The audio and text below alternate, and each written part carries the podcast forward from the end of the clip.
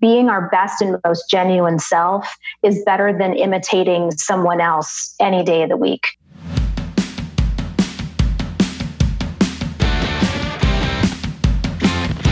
From Rea and Associates remote studio, this is Unsuitable, a management and financial services podcast for entrepreneurs, tenured business leaders, and others who are ready to look beyond the suit and tie culture for meaningful, measurable results.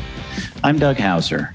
On this weekly podcast, thought leaders and business professionals break down complicated and mundane topics and give you the tips and insight you actually need to grow as a leader and help your organization thrive.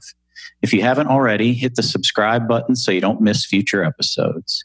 And if you want access to even more information, show notes, and exclusive content, visit our website at www.reacpa.com slash podcast and sign up for updates. Listeners, you are in for a treat today because on the mic today is Amy Franko, author of The Modern Seller, which is in fact a bestseller on Amazon. Amy is a keynote speaker, sales strategist, and author specializing in B2B sales and sales leadership development. If you're looking for a go to resource for B2B sales, Amy is it. We've all experienced disruption lately, but as they say, the show must go on. If you want to grow your business, you must find ways to continue the important job of business development, even when everything has changed.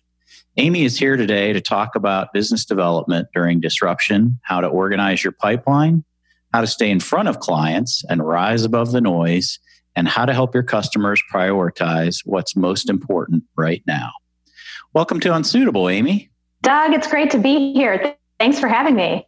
Yeah, absolutely. I wish uh, we could get together in person, but uh, such is life these days amid uh, amid COVID nineteen. So we'll just have to do it again in the future for sure.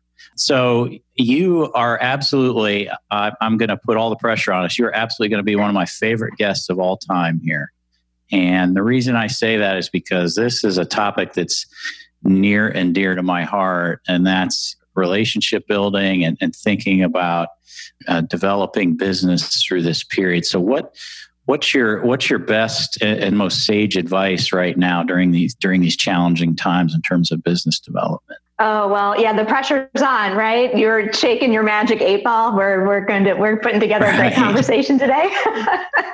Absolutely. Yeah, you know, um, it's uh, probably one of the biggest conversations I'm having right now is the mindset. Our our mindset as business developers, as leaders, is more critical than ever before. So that that's a conversation I'm having often. Is how do we keep the right mindset, keep a positive outlook amidst all of this disruption, and the second thing that I would add to that is conversations about making sure that we're staying out front and center. It is mm-hmm. easy, especially in remote environments, to kind of sit back, to maybe hide a little bit in our home offices. And this is a time where we have to find creative ways to stay in front and to be that uh, calm, uh, confident, trusted advisor with our clients and also our prospects. I think, yeah, I think that's uh, certainly uh, well stated, and I know one of the one of the lessons that that I personally learned through the Great Recession in 08, 09 timeframe is, you know, you've got to try to also focus beyond the current crisis mode and, and try to think beyond that, think a little more long term. Would, would would you agree? What what what are your what's your approach beyond this this current crisis? Yeah, 100% agree. It's really easy to with with the news cycles and social media and just everything that's happening is to stay right to keep what's right in front of us and to kind of get sucked down into it there's a um, there's a need to of course pay attention to what's happening um, so we can advise our clients well but we also have to keep an eye to the future we have to be looking at the next quarter the next year into 2021 and beyond because we are going to come out of this. We will recover. It may not look the same. It most likely won't look the same, but there's still opportunity and it's still our role to be looking to the future so that we can uh, create our own futures within our organizations, but also help our clients and prospects see what the future, what the future could look like? And one, one thing that I've been doing, and I encourage all of my clients to do, is to take a really good, hard, honest look at your pipeline. That, mm-hmm. That's an activity of today, but yeah. also something that will help all help you look toward the future. So taking a really good hard look at your pipeline, which which opportunities and clients and projects could potentially still be moving forward because there are segments that are thriving right now, which opportunities, projects, prospects might not be moving forward right now. And right staying in front of those and being there for them today, but also into the future. So if you haven't taken that good, honest look at your pipeline, that that's the first thing that I'm telling my clients to do. Yeah, I think that's that's wonderful advice because as you said, everything shifted so much. So you can't assume the status quo once we once we get back to somewhat more normalcy uh, for sure. Well, yeah, exactly. Even if I look up, use myself as an example, I have four different revenue streams in my organization. One of them is keynote speaking. Well, there's not a whole lot of keynote speaking going on right now. You know, that's that that revenue stream is is, is hurting, um, yeah. but it will come back. And so my my job is to make sure that I'm still taking care of that revenue stream in addition to the others. And to your point, still keeping that eye to the future. Yeah.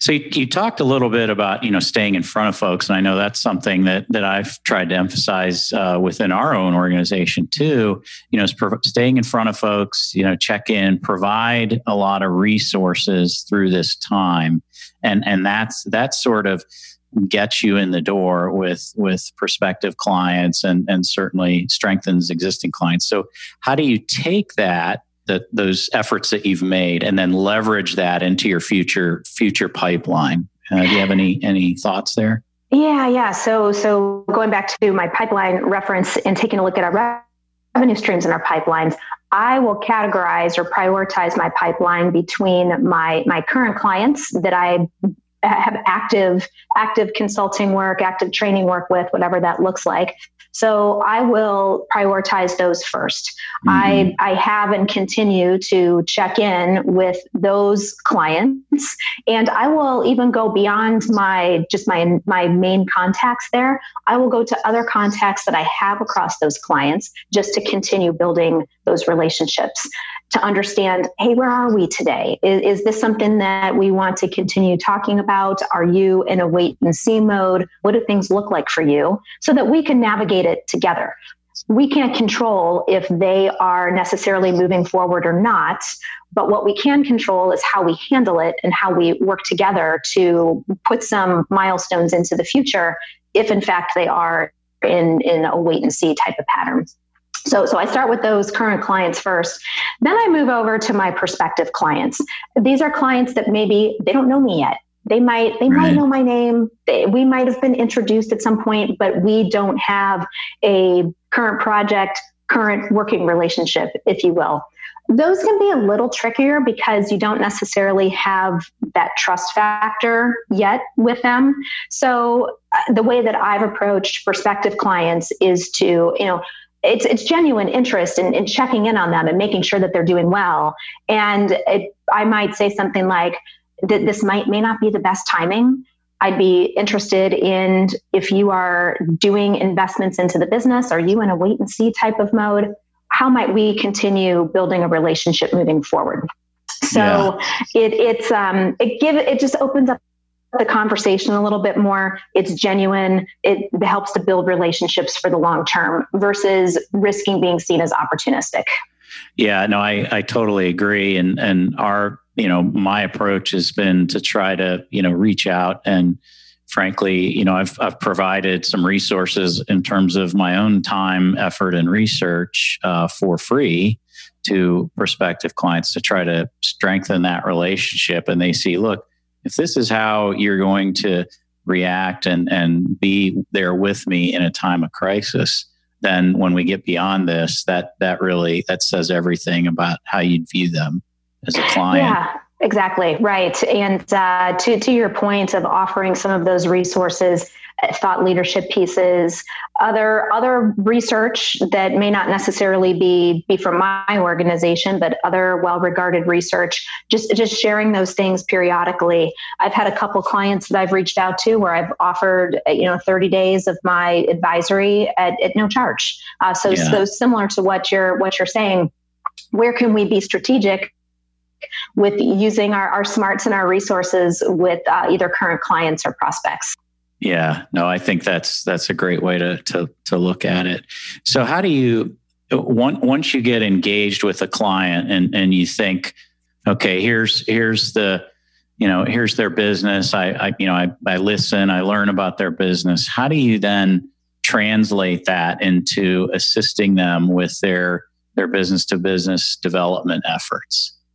What are yeah. some of the steps there? So, uh, yeah, so let's maybe we'll unpack that one a little bit. So if I if I'm uh, if if I'm in that scenario where it's it's it, maybe it's a new new potential relationship. So part of what part of what my organization does is business development sales training. So I've actually created uh, a four part business development framework that I will bring to organizations, and I, I will teach them the the the foundation of successful business development.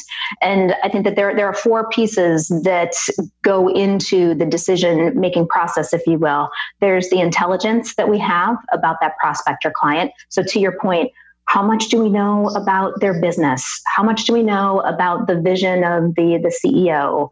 Um, how much do we know about internal organizational challenges? These things can all signify where there might be either some trigger events or some uh, some problems to solve. Sometimes they don't even know that they have a problem to solve until we're there as, as a sounding board for them. So yeah. that that intelligence piece is is really important. Uh, the relationships are the other piece. Do do we have access to the right relationships?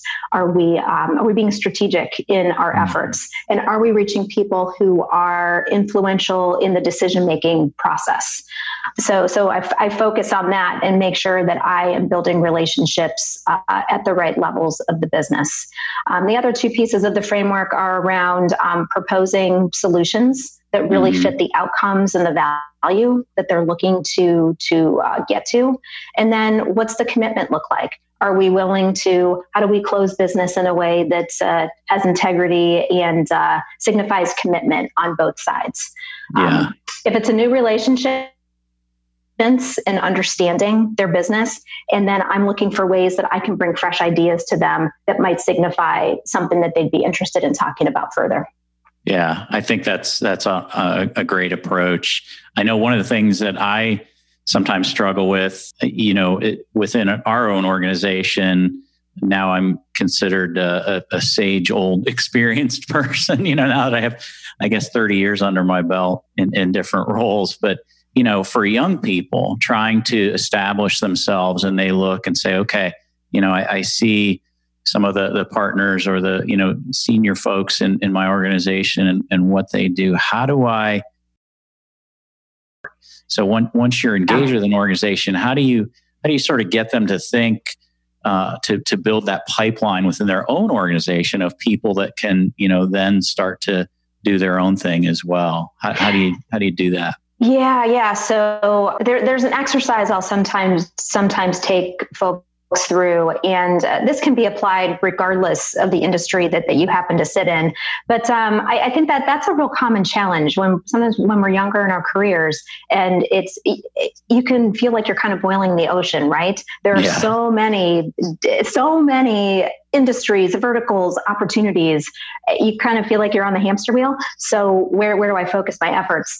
So an exercise that I take myself through and I've also taken clients through is um, taking a look at the verticals and especially in professional services, there are a lot of verticals that you could go into, but if you could pick maybe two or three that are either growth for your firm, they're, they're, they're growth initiatives for your firm. They are verticals where you have particular expertise or mm-hmm. interest. Um, there's lots of different ways that you can land on those verticals. But if you can pick two or three to focus your efforts in, that gives you more laser focus than feeling like you are trying to go after, you know, five or eight or 10. So yeah. that's typically where I'll start with someone who's saying, I, I don't know where to start. I, I at least need a track to start running on. Yeah, no, I think that's that's great advice too. One of the things I try to tell people, I mean, I go back to when when I started. It's you know just try to be informed. You know, be a sponge and and learn and read. Find those two or three things that you spoke of that that are of interest to your organization and would be interest to potential clients, and you know, be passionate about it and learn as much as you can.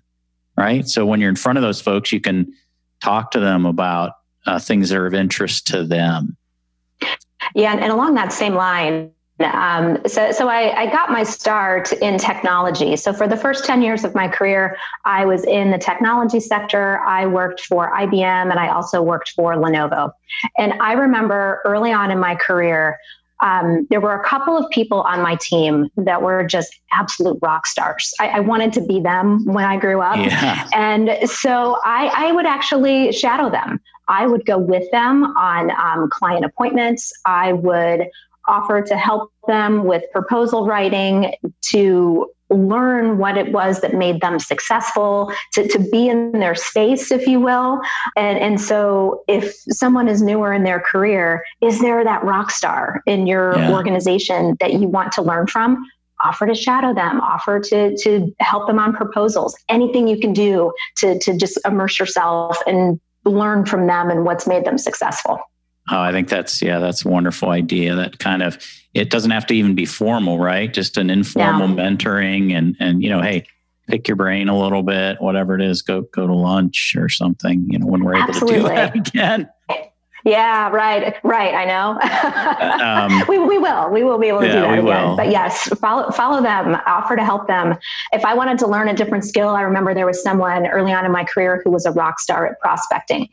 And mm-hmm. I would learn from him about some of his prospecting strategies. So, depending on what you're looking to learn, there might be different people that you to informally mentor with. Yeah, and I, I think that's important too. You, you, you sort of alluded to it there.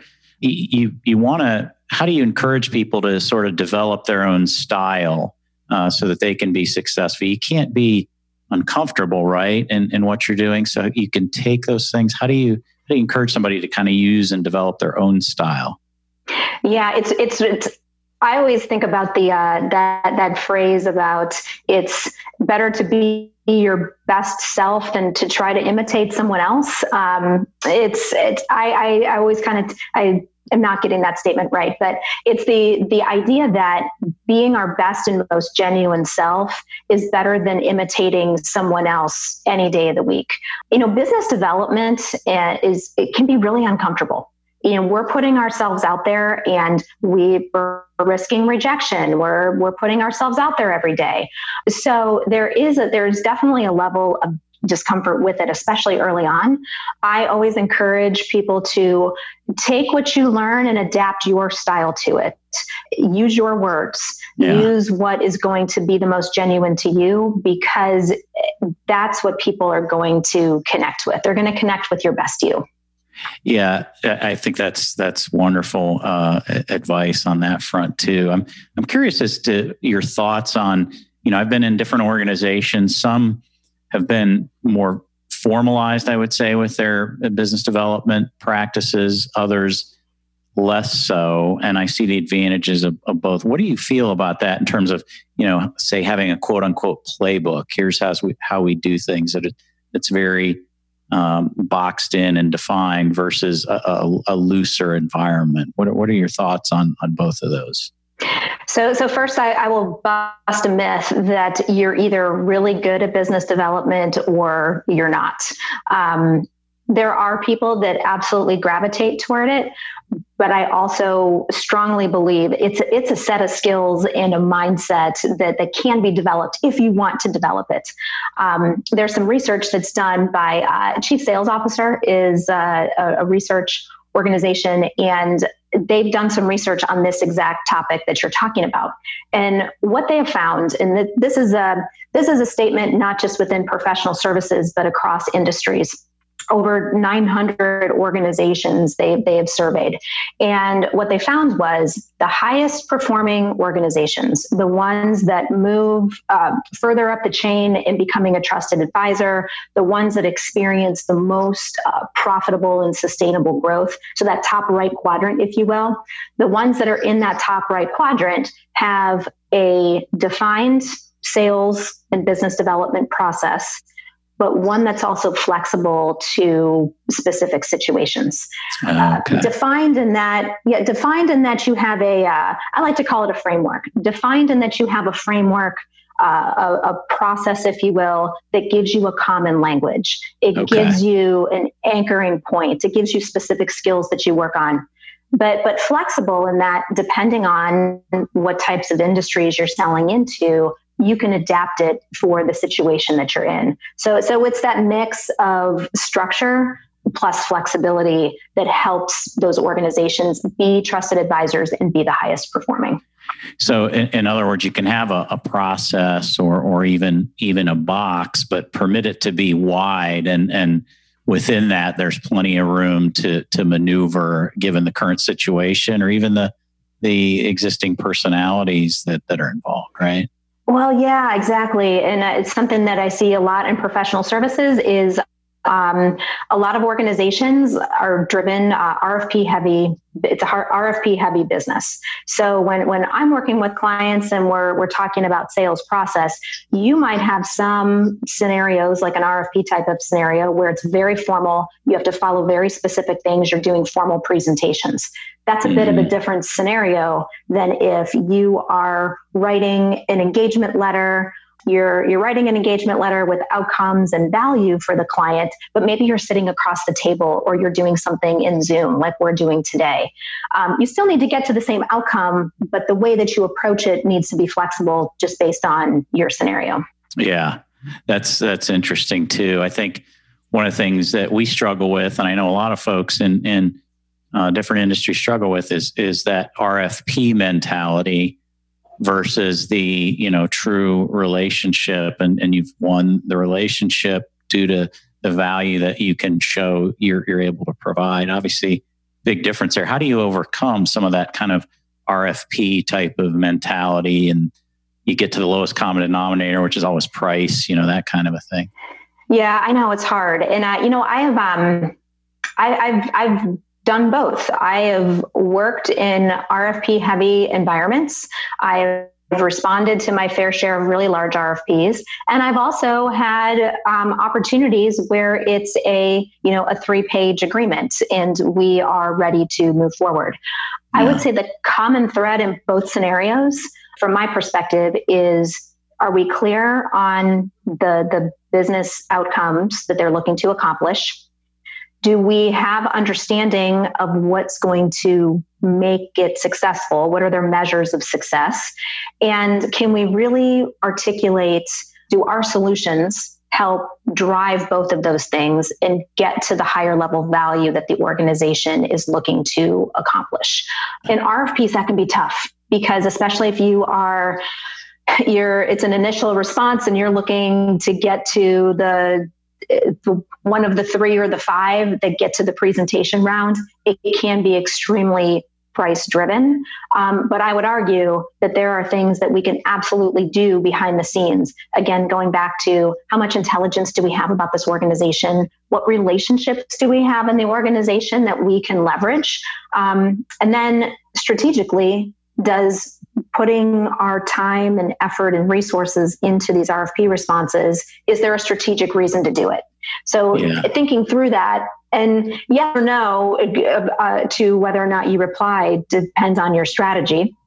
And uh, yeah. so thinking through that first before going down the road can help can help with a lot of the RFPs that we respond to that are really low odds. Yeah, yeah, that makes that makes great sense. So so, one last question: Your book, "The Modern Seller." So, are we yeah. going to have to adapt that now uh, for for uh, COVID nineteen? Uh, we going to see an addendum to that?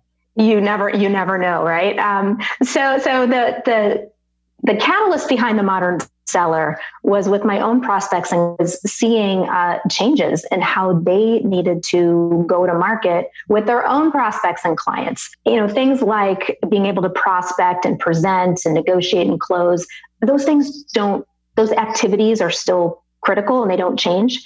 But the book dives into what I see are some skills behind the skills, some real strategic skills that if we build these in ourselves, we are going to be better at those activities. We're going to be better at navigating and excelling in disruption. So, digging into uh, topics like agility, thinking like an entrepreneur, how we build loyalty, how we build strategic relationships, how we think holistically about our selling process those things are very foundational and will help us be better and will help us thrive in disruption.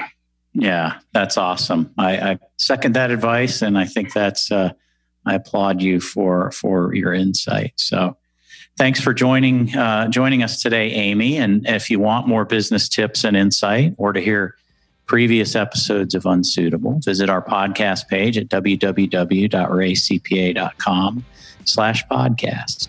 And while you're there, sign up for exclusive content and show notes. Thanks for listening to this week's show. Be sure to subscribe to Unsuitable on Apple Podcasts or wherever you're listening to us right now, including YouTube. I'm Doug Houser. Join us next week for another unsuitable interview from an industry professional. The views expressed on Unsuitable on Rea Radio are our own and do not necessarily reflect the views of Rea and Associates. The podcast is for informational and educational purposes only and is not intended to replace the professional advice you would receive elsewhere. Consult with a trusted advisor about your unique situation so they can expertly guide you to the best solution for your specific circumstance.